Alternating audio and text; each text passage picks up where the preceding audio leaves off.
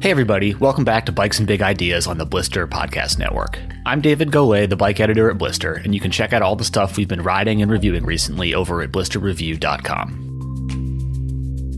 And if you are planning to visit the Gunnison Valley soon, please make sure you're up to date on the current camping regulations, which have changed recently. We've included a link in the show notes with everything you need to know.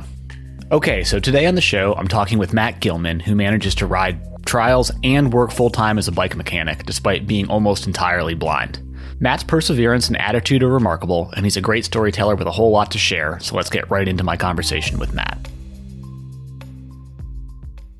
Hey, Matt, thank you for coming on Bikes and Big Ideas. How are you today, and where are you today? Uh, thanks for having me. Um, I am on my back deck at my house. Um, I'm doing good.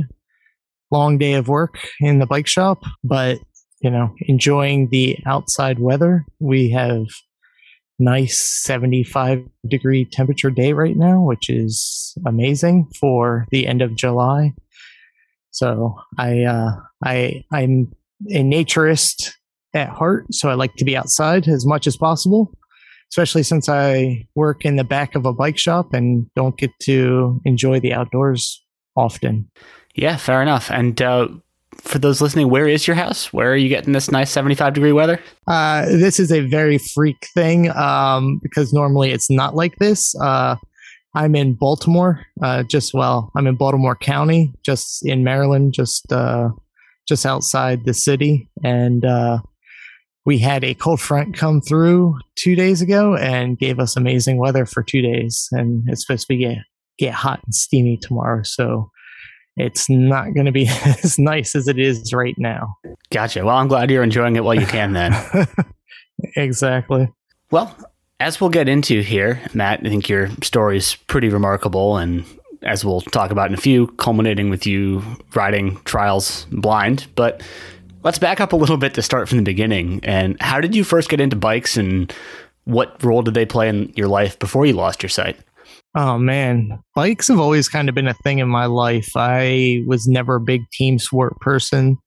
I jump between bikes and skateboards pretty regularly. And when I was, let's see, I think six, um, six or seven, I rented the movie Rad from the video rental store, and that turned me into wanting to do tricks and ride BMX bikes and jump everything I could find and pair that with a skateboarding um, that was like extreme sport 101 i guess. And that was kind of what set me down the path that i've been in all my life. And i went from a bmx and as a small kid trying to maneuver a big bmx bike around and not doing it well um, once i got older and got stronger, bikes became easier to throw around, and I got heavier into BMX into my teenage years. Got myself a job at a bike shop at the age of uh, 14, going on 15, and never looked back. I rode BMX, mountain bikes, road bikes, trials. Um, I've done it all and I've always wanted to be on a bike and just being in the woods riding a mountain bike or in the woods dirt jumping or in the woods on a trials bike has always been like where I feel the most comfortable and at home. Just bikes have always kind of been my thing. Like I I don't know what it is. Like it's always been that freedom of just being able to get on your bike and ride anywhere. Like I would at a young age, like nine years old, I would just ride all over, not just the neighborhood, but all over the area. Places that my parents didn't know I was because I probably shouldn't have been going so far away. Just the freedom of a bike was amazing. Yeah, bikes are pretty great for that. And I can certainly relate to kind of that lifelong just hooked yeah. as a kid and stuck with it. Here we are. So I guess as we already alluded to a little bit, a little later in life, though, you unfortunately started to lose your sight due to diabetes. If I have it right. yeah. And so when your when your vision started to fade a little bit, how kind of did you respond to that, and how did that impact your riding? Was it something that you took seriously pretty quickly, or was it sort of more like it had to get pretty bad. Things had to really deteriorate before you kind of confronted the problem. It kind of came on quick with me, um, or at least I noticed it quickly. I never noticed it when I was riding a bike. I guess because I was never really focusing on like finer details as much. But when I really noticed it, I was actually working at a Toyota dealership as a auto technician, and I was driving home from work one day, and all the street signs looked really blurry. Like you know the big uh, green signs that are inter- intersections and stop signs where I could see that it was a stop sign or a road sign, but all the letters were really foggy and like blurry.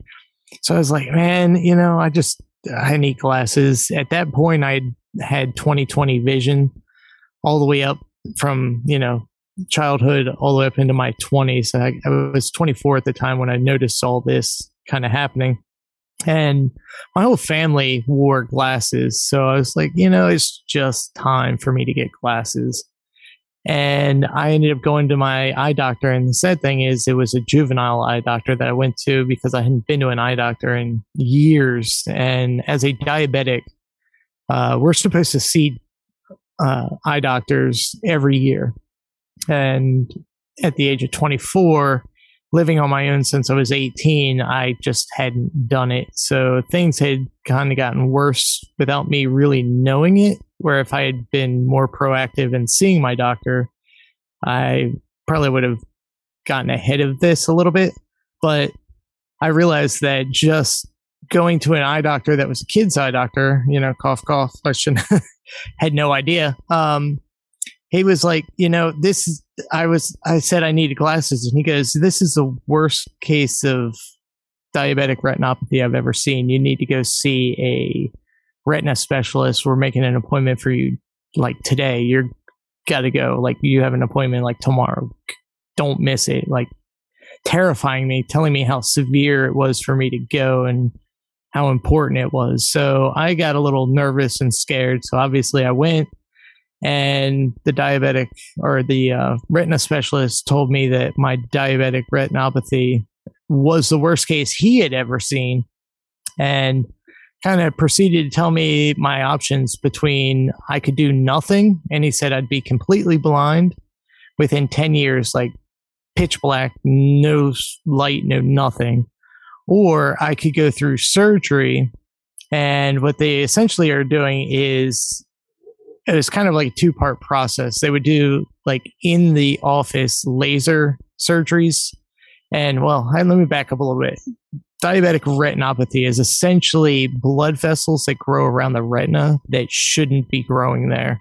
So what they do is they start growing and get bigger and bigger and they start pulling on the retina and almost like vining around the retina so you can't see through the blood vessels.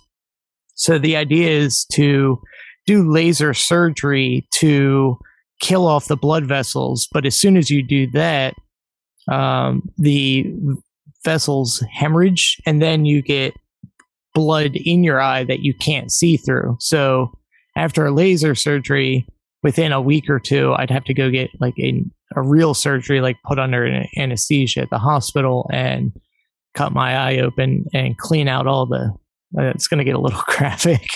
Clean out all the jelly in your eye and replace it with a like a, a then well, he's replaced it with like a, a salt water solution, basically saline, and um, and then that process repeated itself 22 times, so 11 times in each eye went through. That many surgeries, and my left eye got really badly detached, the retina, so that I can't really see anything out of anymore. But my right eye, um, I had a partial detach, but the blood vessels were pretty vigorous where I couldn't like all the laser and the surgeries weren't stopping them like they should have been. And he ended up putting a um, a silicone oil in my right eye to one to help stop the the growth of the blood vessels, but two is if any of them did hemorrhage and bleed, that it would push the blood outside of my um, my vision area, which isn't very big. And So that was good for a while and it's slowly been deteriorating. I haven't had a surgery since 2006 ish. He's offered to go in and clean stuff up, but there's no guarantees that it would get better. And there's a potential that it could get worse. And at this point, like, I can't see the hand in front of my face. I can't, I can see light and dark. That's about it. Like, if there's a bright enough light on a color object, such as like a bike frame, for instance, like a red frame, if the light lighting's just right, I can see the red in the frame or the black or the blue or whatever color it is.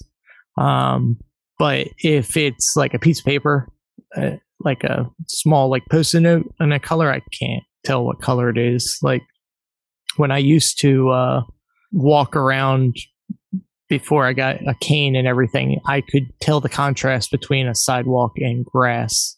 And I could kind of just stay on the sidewalk. And now I don't even see that because it's slowly been getting worse and worse over the years. And when I put out my first video, I could see like three feet in front of my face and I could kind of see my hand and movement and everything. But that was back in 2007, 2008. So over the years, it's getting worse and worse, which is, it's fine. I've accepted it and I'm cool with it. It's just the fact that I'm happy that I can see light, light and dark I can tell when lights are on in a building or in a house, but I can't, or like if, if it's sunny out or cloudy, I get that. But, um, you know, I just can't use it like I was with riding early on. So I've, my riding has evolved over time differently because of my vision.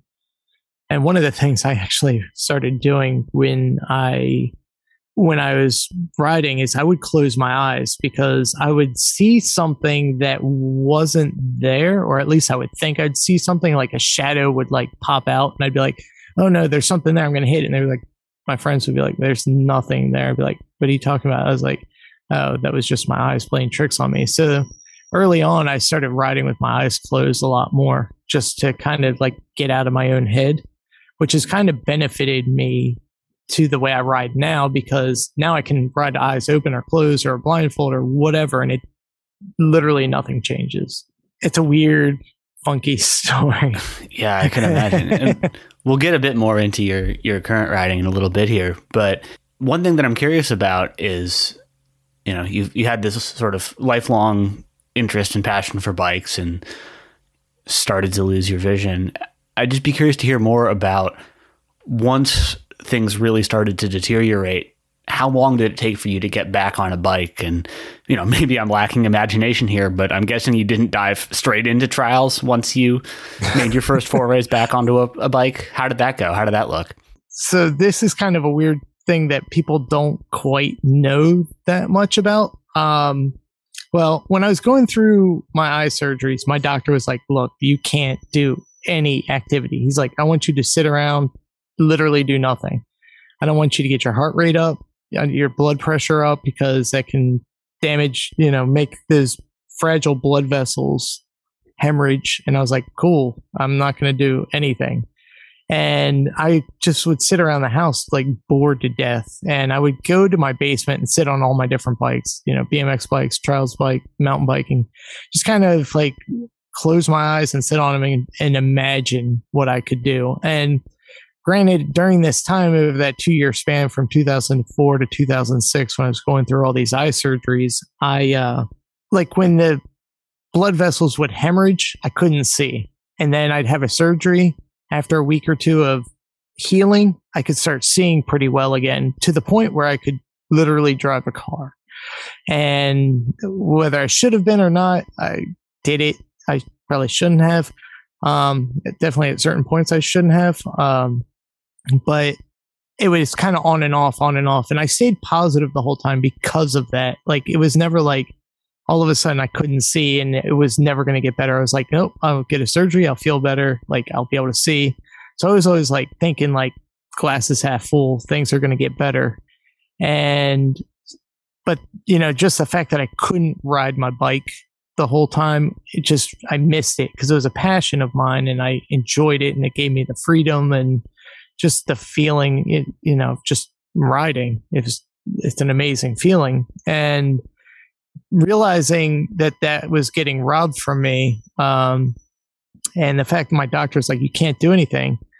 I got my friend to um, go out go out with him and ride, and I ended up buying a video camera. So when I could see enough to drive to a spot instead of riding, I would just bring out the camera and push him to ride. So I'd just film and I started editing, learning how to edit videos and, you know, just kind of on the side because as I'm sitting around the house doing nothing, because uh, I'm not allowed to get my heart rate up and wasn't allowed to work and all that kind of stuff. Uh, I was trying to figure out how to edit. And that was just fun for me. And then once like they decided they weren't doing any more surgeries, put the silicone oil in my eye in 2006, I was like, all right, now I can't really edit and film. I was like, I need to figure out how to ride.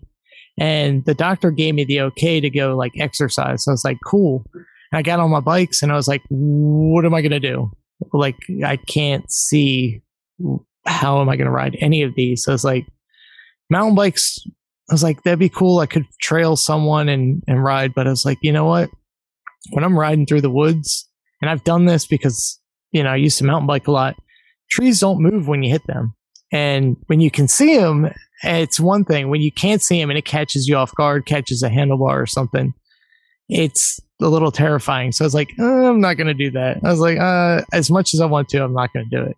So then I was like, oh, my BMX bike, because I was really into BMX at the time, or like right before my surgery started. I was 50 50 in BMX and trials. Those were like my two go tos. And I was like, oh, BMX, I can, I can go manual. I could go ride a skate park. And I was like, but wait, hold on. I can't know where a ledge is to like do a grind. I couldn't dirt jump. I was like, this isn't like, how is this going to work? And then I was like, hmm, trials bike. I was like, that's so slow. I don't have to move. I'm barely moving. And if something goes wrong, I can basically step off. Like, this is like a no brainer. And so I got my trials bike thinking like this was going to be the easiest thing because it's the safest because of the the slow speeds. Nothing can jump out and like I won't flip over the bars hitting a tree or you know hitting a curb and dying trying to bunny hop a curb. Little did I know that when I grabbed my trials bike and took it out front of my house to uh, jump on and off the curb like I had done a trillion times before, um, I quickly realized that I couldn't actually track stand without sight. It, I had to relearn how to ride. Um, and when I do like school demos and stuff, I have the kids, yeah, not all of them because it depends on the uh, the situation. If they're all in bleachers, this is not a safe thing to do. But I always tell people this is a good way to kind of get this sense of how I balance. Um, if you stand on one foot and put your close your eyes and see how long you can stand on one foot, and it's kind of like track standing on a bike without sight. Your whole equilibrium gets thrown off because your vision is such a high percentage of balance that you don't realize it until it's not there. And when I got on my bike to track stand, I just couldn't figure it out. And I just put, I tried it for like a half hour and I was like, this isn't really working. Like, I need to see. So I put my bike away, got really depressed, disappointed. I was like, there's no way I can do this. Like, what am I going to do? So lying in bed that night, I was like, you know, let me like I'm a problem solver. I try and figure out problems and and fix things for myself and for other people. And I was sitting there going like, there's got to be a way I can do this. And I was like, the only way I can figure it out is just to like try it. Like I can't just give up on a half hour of trying. So the next day, and I don't suggest anyone do this, but the next day I grabbed my bike and sat in my living room instead of going outside, I literally just sat in my living room and treks and just practiced and tried to figure out like how to feel the balance again. It was like relearning how to ride a bike all over again. And I had worked on it, worked on it, and I never told anyone. And I was living with my well now wife at the time, but she was my girlfriend, and I never told her that I was doing it. Like, and I never told her I went out front to ride a bike. It just kind of kept it hush hush because I didn't want to get yelled at. Like, you're going to kill yourself. I don't want you to die. Like, I was home alone a lot, so I all the neighbors were gone, and grabbing a bike and going out front as a newly fresh blind guy was probably not the smartest move nor was walking to the Dunkin' Donuts across a four lane road without a cane in sight was not a smart move either. But these are the things that I do occasionally. Um, but I ended up learning how to track stand in the in my um, living room, and what I did was I grabbed my bike and took it outside and after I got that skill down and went to the curb and said, all right, I got to jump on the curb. Like, and that was a whole new set of challenges trying to spatially figure out like the curbs in front of me. And I know that my front wheel can touch it, but, and I can just get up on it. But once my front wheel's not touching it and I'm doing a track stand three inches or six inches or two feet away, where's the curb? Like, because as we all know, when you're track standing, you're moving a lot. You're not just standing perfectly still. So you're you're adjusting. So front wheel's moving one way, the back wheel's moving a little bit the other way, and quickly you turn without realizing it. And I had to learn how to spatially figure out where I was and trust my instincts and where where I thought I was, which was a learned skill. And I had to learn techniques that worked for me to to just stay straight and that's something that no one taught me. No one's told me. I don't think I've ever heard anyone else think that way. Like I'm friends with other blind people that do, you know, riding and skating and all sorts of stuff, but none of them have kind of had this weird experience because none of them are doing like track stands like I am. So there was no one I could like sound off on this. So this was all like a learned skill that I had to overcome myself with no direction and just learning the spatial awareness of where things were that I, you know, like when I go to ride on something, I'll touch something, I'll walk it, I'll check out everything out, make sure one, I'm safe and two, I know what is that I'm trying to go on and off of and I kind of paint this picture in my head is kind of how it's evolved for me. And I'm, you know, putting a, a like a photographic memory in my head and I just remember it. And it's become this thing where I don't have to think too much. Like once I touch it, I'm like, okay, I got it. And I can just kind of go. And I've learned that. But for many years, it was touch and go of like, how can I do this? How should I do that? and just the like it's helped me out with just like general navigation as a blind person with a white cane to be able to know what's around me and what I'm coming up to and I I've seen and have been around a lot of blind people that struggle to just walk out of their house on their own and I feel like I'm leaps and bounds ahead of them because of the bike, which has made my life better overall. That's really interesting. And I am really curious to get a bit more into this sort of what your riding process looks like these days. I mean, I'm, I guess for myself, I'm a kind of a mostly a mountain biker with a background primarily in downhill. And so I don't have a whole lot of trial skills to speak of in general. So a lot of trial stuff is sort of incomprehensible to me just categorically cited or otherwise. But I mean, on some level, I can imagine how trials would be, I guess, less impossible, might be the way to put it, to do sort of by feel and sort of just having the spatial orientation in your head to map things out by feel and then go on that as compared to, say, riding a DH track or something. But it's still pretty incredible to me that you're able to do that. And so when you're going out and riding somewhere unfamiliar, I guess, well, one, I'd be curious how often you do that versus sticking to you know, however many familiar spots that you have mapped out really well. But then also, when you are at a new place, how much are you just doing it yourself and going, feeling the place out and then going based on what you found by touch? Or do you have someone coming with you to kind of describe the lay of the land to you? Or how do you go about that whole process of learning somewhere new?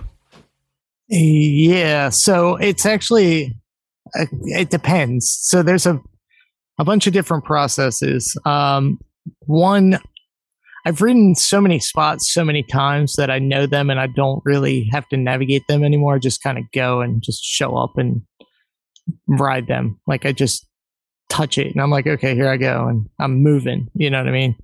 Um, over the past, mainly this year, um, the past couple years, I've been trying to push um, new stuff. Like I love going to ride new stuff. I I'm the first person to go anywhere to go check something new out to learn ride something fresh and that's not the same. I hate the repetitive boring. It gets boring to me. Um so this year mainly like so last year obviously covid and all that craziness um and i was way overworked and barely rode my bike because i was just too tired to function at the end of the day. Um but in 2019 and 2018 i looped out a lot on my back wheel and hit my back a bunch where i kind of just put riding on the back burner for a little bit to just kind of heal.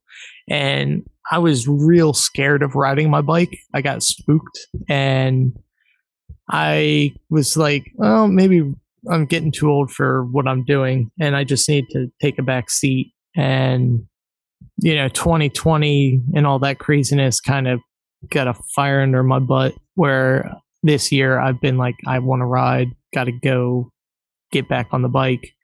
And the thing I'd realized is that the bike I was riding um, the geometry is on the trials bike I was riding was more modern and more like what most of the trials riders are doing these days is all rear wheel all the time. They stay on the rear wheel constantly through everything, and that's just not my style. But the bike that I had, and I just bought it in 2018, a newer bike, and the geometry was designed for that, which didn't work well for me. And I learned on a lower bottom bracket bike. So I realized once I built up, I built up an era specific bike like everyone's been doing with everything um, this past year um, from 2006 that I've been riding, which was the same bike I rode in my first video, but just a longer version. Um, so, and that just fits my style so much better. And I've realized that it was more the bike than it was me because I can ride this bike so much better. So that has kind of got me wanting to do more than I've wanted to in the past couple years. So I've this year I've pushed riding on rocks a lot.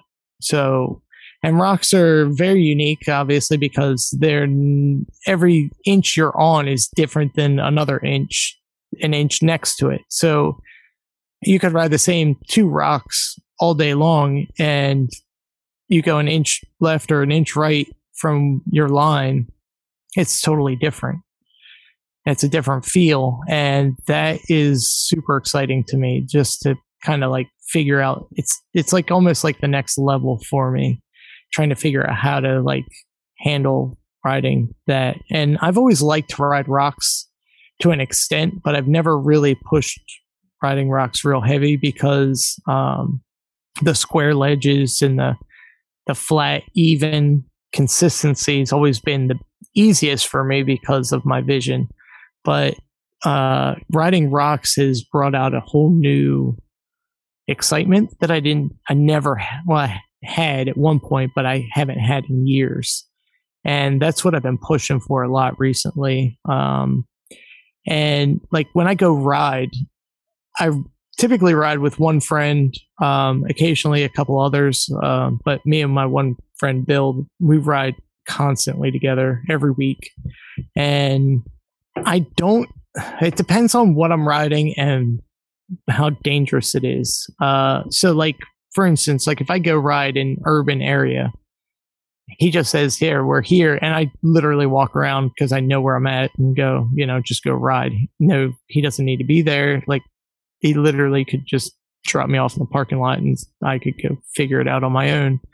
But when I end up on rocks and some weird spots, like where I might need like a navigator or a minder or something where there's potential for danger, falling, you know, um, I'll have him like make sure, like if I'm getting too close to an edge, and I'll say, hey, like if I come over towards this area, let me know. Um, and but normally I just ride on my own. I do it all by feel and sense. I typically don't have anyone telling me like you got to go this way or you got to go that way, unless one I need I want it to look cleaner and smoother for a video part, or if there's a potential for me falling off the side of something. Um, but or or I guess the, the other situation was in a competition when I do comps. I can't remember each section and all the obstacles in each section and how to get over them. It's too much for my brain to handle to remember. So he'll say, hey, you got to go this way, you got to go that way, you got to, you know, up here, you know, watch your front wheel, blah, blah, blah. And we'll go through all that process. But generally, like when I do a, a demo, I've got my setup laid out and I, no one tells me, like, you got to go this way you got to go that way. Unless, like, by chance, I'm like literally on the edge and they're like, oh, whoa, whoa, whoa, whoa. Like, you're on the edge, you know. But typically, like, it's all on me. I'm not I, I don't use like any kind of guidance. And I don't know why that is. It's just kind of the way I've learned to do it. And it's not that I don't like the guidance, but sometimes like sometimes I need it, but sometimes I'm just it gets it gets uh like I've got it in my head and they're throwing out something that I'm like not at or you know, I'm not even thinking about. It. They'll be like, "Oh, there's a rock to your right," and I'm like, "Yeah, but I'm nowhere near that." Like, and they're like, "Oh, yeah, you're right," and I'm like, "Exactly." Like, so it's just it's almost too much feedback at some points. You know what I mean? Yeah, no, at some at some level that makes sense to me. I mean, just thinking about myself riding something that's kind of you know on some level pushing my abilities a little bit. I, you know, I don't necessarily obviously like I have a sort of a different set of challenges to deal with when I'm not having to kind of locate myself in the same way that you might be, but not wanting to have someone just kind of calling things out and interrupting the process that your brain's at of mapping everything out and kind of doing your thing makes a lot of sense to me. The the bit about riding on rock is blowing my mind a little bit though. Most of the videos I've seen of you are on more man-made stuff where everything's kind of more square edges and yeah. flat surfaces and stuff, which, uh, you know, like you were saying, it's a lot easier to imagine how you can map that out in your head. Whereas on weird organic shapes where you've got little minute changes just every half inch, you know, that, that's obviously a much yeah. bigger challenge to, to deal with. Yeah. It changes the whole dynamic. I'm sure. Yeah. Pretty impressive that you're able to make that work sometimes. yeah, I'm sure it's not. I, I would just, I would say it's probably 10% of the time it works, 90% it doesn't. So, but it's fun and it's a challenge. Like I, I like to push myself into, like if it's too easy, I get bored really quick. So, you know, the progression is the rocks and, you know, I, people are always asking me like, when are you put out another video? When are you put out another video? And I'm like, I'm constantly always filming, but it's whether I can actually pull it for one, because I always push myself really hard to to to if I'm gonna get a video clip, I'm pushing myself really hard. And the times that I'm not pushing myself, I don't think are quality enough moves for a video clip. That being said, people watch some of my video clips and go, "Oh, I can do that," and I'm like, "Yeah, well, most people can do anything that I'm doing because you know you guys call, can all see." I'm like, I expect anyone who can see to do everything I can do, but when I'm doing it. I'm like pushing myself to my limits, which may not show as dramatically in a video clip, but it's, and you know, I, I hold a lot of like weird clips in that I don't post out because, you know, they're more for me to say, yeah, I did this, you know, it's just, it's that weird, like self improvement. Yeah, okay, that makes sense. But also, uh, I promise I cannot do everything that you do on a trials bike. I, I, I expect everyone to be able to do everything I can do. If any trials, I always say, if any trials rider, I ride with a bunch of different people, and I always, I push them. I'm like, hey, look, if if if you can't do this and I can, you have no excuses. You should be doing this. Like you can see, like you have no, like unless they're like way below my level, I don't do that. But like people that are around my level, I'm like pushing, like, come on, like you can do this. This is easy. You got it. Like, and I'm like, if you can't do this, and you're letting a blind guy beat you, then you have no excuse.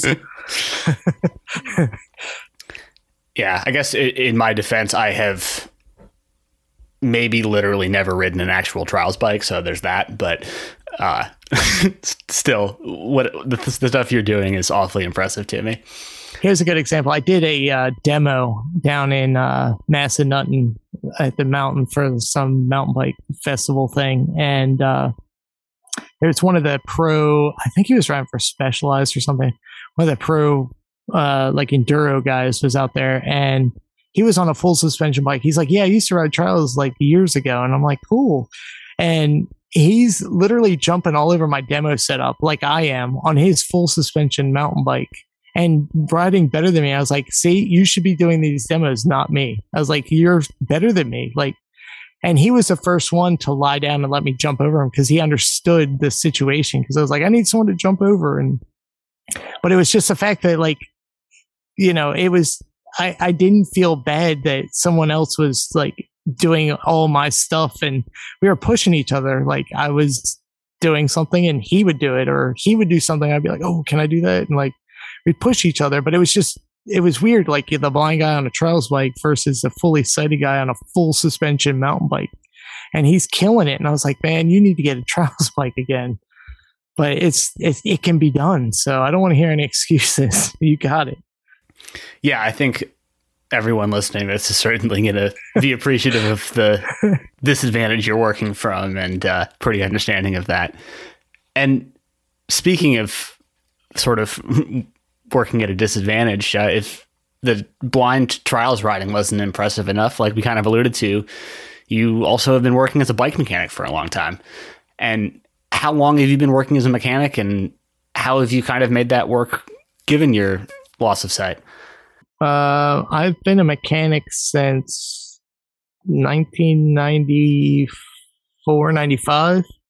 So I think I'm going on 27, 28 years as a mechanic, and um, there was a couple years where I went to go work on cars, but I was still working part time at the bike shop. And then my vision uh, crapped out and didn't work for a little bit going through that. Um, but when I once my doctor gave me the okay to get back to work, first thing I did was like, hey, I come back to work um, at the bike shop, and the owner was like, um, sure, come in and build bikes. You can hang out. And I was like, cool. So I built bikes and built them badly and had to figure out how to do things differently. And it was a, a challenge, but I would come in like two, three days a week. And it was more just to get me out of the house. Like I, going through all my disability and vision loss, I never had anyone around me saying, well, I didn't, shouldn't say I didn't have anyone, but it, I didn't have the right people around me saying, like, these are all the things you can do as a blind person. No one said that because, like, I think it's statistics are 70% of blind people don't work, and the other 30% do work, but at a limited or not 30, but like another percentage works at, at a limited fashion. And then like they say like less than 1% of blind people like own a house and things like that. Like it just dramatically drops off. And you know, I didn't, you know, put all this together at the time, but I was like, I just wanted to get out of the house, be around people again. So I started building bikes at the bike shop just to kind of get out of the house. So I was getting paid per bike instead of hourly. And, you know, over time, my skills got better. And I was like, I, I knew how to fix everything. I just didn't know how to do it without sight. And I was just trying to like figure out my new techniques just like with riding. And at the time, I didn't put two and two together of like, I knew when I was riding, trying to get back on the bike, I had to figure out new processes to do it because it was a totally different way of approaching things. But when I started working on bikes, I was like, I don't like whether I see or not, nothing changed. Like, you know, I had to, it was just the same because everything's done by feel when you're working on a bike, anyways, almost. Um, and I, but once I got into it, I was like, wow, this is, I got to learn new techniques. And so once I kind of figured those out and established what worked for me, and it's always kind of, well, not so much anymore, but for first couple years, it was a, you know, every new thing was like a new learned process. Um, I quickly said, like, I'm bored building bikes. Can I do repairs? And they're like, no, like, we can't trust you. Like, we can't check over your repairs. Like, we can check over your bike builds. And I was like, well, how do I get to doing that? And I was like, and they were like, I don't know. We'll have to think about it. So what I ended up doing was like saying, all right, well, I'm going to make sure my bike builds are like dialed. Like uh, there, I don't want there to be any question. Like they've got to be dialed every time and quickly. Like I, you know, I don't like when I first started building a bike after losing my sight, it took me a little bit longer than normal. And then, you know, over time it got quicker and quicker, you know, just a bike out of a box. And, uh, once I made sure those were all dialed, then I was like, all right, like, can I do some repairs? Like, you can check it over, but you won't need to. You know what I mean? Because I always wanted the head mechanics, anyways, prior to my vision loss. So now I was just trying to get back to where I was. And they finally like said, okay, I was like, I'm really bored. I don't want to do this anymore. I built so many bikes. And, uh, and at this point I was working there. I wasn't like just doing piecework. Um, so they finally let me, and then I quickly rose to being the head mechanic. And I was the head mechanic there for maybe 10, 11 years at that point. Um, and this is after I'd lost my sight. And, um, you know, I was doing everything. I was drivetrain queens and, you know, building bikes, building wheels, um, I didn't really do suspension work there. Uh, the shop I'm working at now, I'm doing a lot of suspension overhauls. Um, I'm probably one of the best wheel builders in Maryland. Um, I build wheels for tons of BMX people.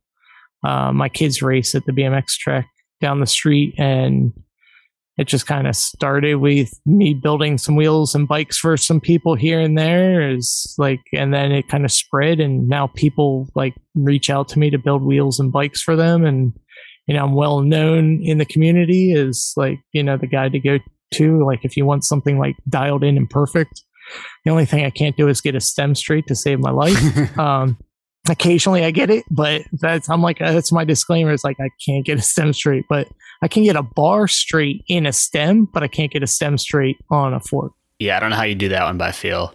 Uh, I, I, don't know. yeah, I mean, well, so in contrast to my non-existent trial skills, uh, I'd like to think I am a pretty good mechanic, and I did work in a shop for quite a long time as one. And in prepping for this episode, I was sort of just thinking through all of the various tasks that one goes through is in the course of being a shop mechanic and uh, thinking about how I would approach doing them, doing them blind. And you know, I think kind of like you said, uh, I can definitely imagine myself learning to do stuff like adjust derailleurs and what have you, kind of by feel and sound. With some practice, obviously, I'm not going to nail it right out of the gate, and I do think I could figure out how to build a wheel blind if you gave me about a week to mess around the first time. But the suspension overhaul one is actually the one that kind of blows my mind the most out of this. Uh, that you know I'm just getting, and I can only imagine that in order to do all this stuff, it's pretty critical for you to have your workspace just super well organized yes. so that your stuff is exactly at hand where you expect it to be and can find everything that you need. If you were working from my disaster of a workbench, you'd be in real trouble. But that's a fair assumption, I'm guessing. Oh yes, my bench is like spotless. I clean up every time I work on a bike. It, everything goes back, and then I start with fresh. Like literally, like it's spotless. And like people clutter my bench with like parts. Like, hey, you know this is for? I'm like, uh, it's for this repair coming up. I'm like, okay. And then they leave it there, and I'm like, no, like I got all this stuff.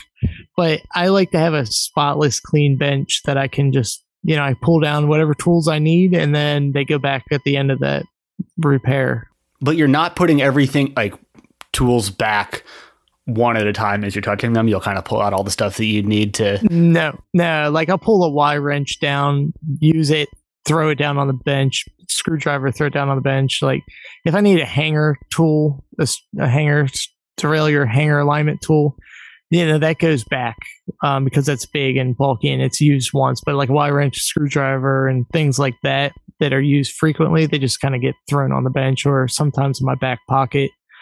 Um, but with like suspension stuff that was a learned i had to learn that one recently because the last job i was working at that i'd worked at for 20 years um, you know in the 90s and or even you know 90s suspension overhauls were so simple and stupid, you know, like you didn't even have to do anything. Um, but in, in the 2000s, when um, seals and everything were only lasting for two years, we were doing a lot of the suspension service, like send it to Q or whoever, um, or direct to Fox and just have them do it and then bring it back. And then in the 2010 ish era, um, that's when companies were like, you know, you, we're keeping seals and um, kits like are now not expired after two years. Like if you have a two year old fork, you can't get it serviced. It was like now we're making it last longer. So a couple of the guys at the shop started doing suspension overhauls, and I was like, ooh, I should get into that. And then I just never did because I had my hands full with all the other crap that no one else wanted to touch. Literally, like I would work on, you know, because you know I've been doing it forever. I can work on anything from like the '60s and '70s. Not that I, I absolutely despise those bikes, but um, I can work on them. And where some of the newer, younger guys just don't have the skills to be able to put that together. You know what I mean? Like to make it work as well as I could I mean, I'd still work on nice bikes, but any time a suspension overhaul would show up, uh, they'd be like, I got it. And I'd be like, all right, cool. Like, I don't really want to touch it anyways. But when I went to this new shop um, the other year, they were like, yeah, you need to do some suspension work. I'm like, oh, crap. I haven't done that since the 90s. And I was like, I haven't done any of these modern ones. So did a lot of research and figured out um, different ways of measuring because measuring the oils and stuff and how much to put in and obviously i need someone to say hey this is you know 30 weight or 20 weight or whatever it is. Um like once i have it all on my bench i had i came up with like different measuring tools and syringes and going like all right so if i fill this up this is so much you know? So i kind of figured out like little workarounds that work for me. And i've done i did like five or six suspensions over the winter and like two or three rear shocks. And I'd never pulled apart a rear shock before. And I was like, oh, this is super easy. Like it's not hard. It's, I think it's more intimidating than, you know, just thinking about it than it actually is when you're in the process, you know. And I've definitely called like tech guys, that, you know, RockShox or whatever, say, hey, like, I'm doing this. Like, and the funny thing is when I call these places, I never say, Hey, it's a blind guy doing this. I'm just like, Hey, I'm doing this. Like, you know, what's, what do I have to do here? Like, and it's worked out and everyone's been happy. So it's, you know, no issues.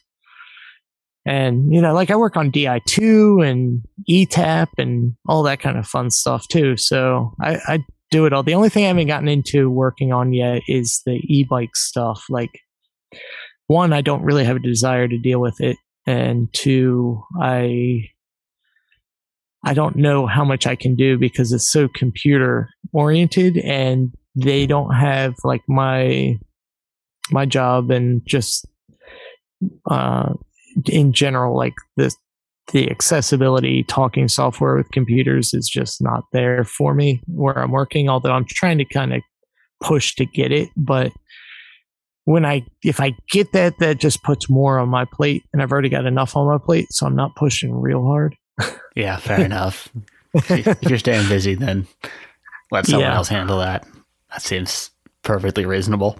Yeah, exactly. Well, this might be a little bit of an unfair question given how much we've already talked about and how much just truly impressive stuff on your end we've covered, but you can't offend me. That's good. the name of this podcast, after all, is Bikes and Big Ideas. So if you had to throw out what your big idea is at the moment, and this could be anything, go crazy what would you say that is? Actually, I've got a ton of big ideas. I guess the one that I've been focused on mostly recently, um, and is this has been an idea in my head for, uh, geez, two, since 2008, 2009 era. Um, I I don't know who to, how to make it happen, or who to talk to, or whatever.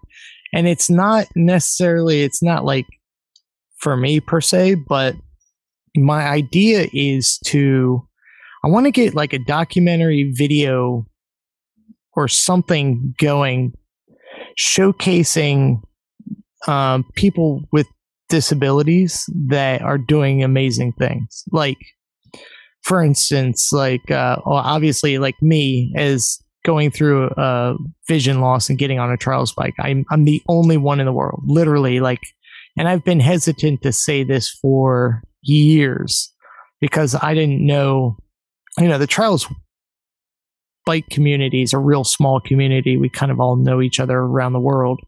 But for years, I was like always waiting for someone else to say, Hey, I can't see and I'm doing this too. Um, but I'm the only one that's been out there for, you know, since 2007, 2008, since I put out my first video um, saying, "Hey, blind bike trials guy, like riding," and no one else has really kind of come up and said, "Hey, I'm you know can't see, and I'm doing it too." I've had a couple people say, like, "Yeah, I can't see, but I can still drive a car." And I'm like, uh, "You kind of don't. Like, you need glasses, but I can't drive a car. I can't see." So now I'm saying I'm the only one in the world doing what I'm doing.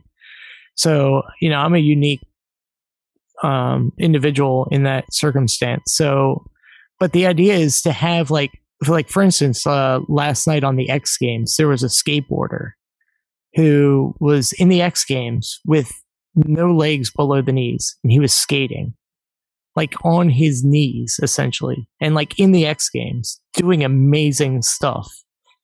Like that guy to me is amazing. Like I I know people like I'm friends with like Scotty Kramer who broke his back and broke his neck and is disabled and riding again. And you know Bobby McMullen who's a downhill mountain biker who's blind and there's a blind surfer and there's um, all sorts of people out there. There's you know wheelchair guys doing amazing things on like downhill racing like I want to have like a documentary or a video or something and I would love to get it on like Netflix or something big or played in theaters of just like talking and showing the abilities of these people to show the world what people are doing that you know it's unexpected you know what i mean and, you know, I don't expect to get money from it or anything. I just want to get it out there and just get these people known to the world more than, um, you know, just your normal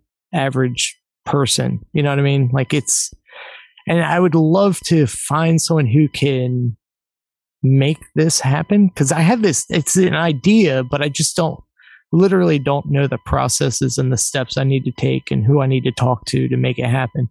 And I'm in contact with a lot of these people that are, you know, disabled, that have gone through some kind of trauma in their life and gotten back to where they once were or close to where they once were on whatever it is that they're doing, whether it's a bike, a skateboard, a surfboard, you know, whatever it is. And just the idea of the perseverance behind these and these people's drive to do their passion. And I just want to get their story showcased to the world. And that's that's my goal. That's my big idea. I just I haven't figured out how to do it yet.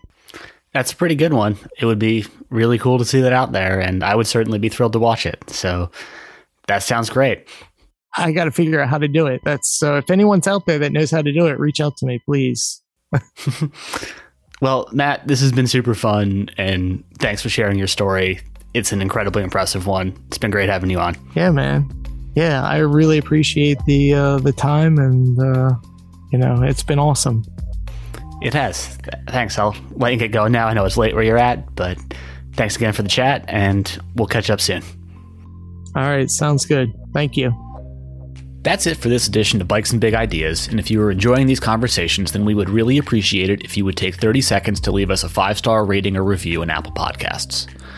I also want to say thanks to Matt for the conversation, thanks to Taylor Ahern for producing this episode, and thanks to you for listening.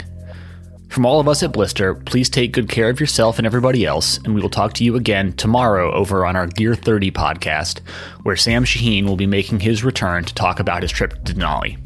Bye, everybody.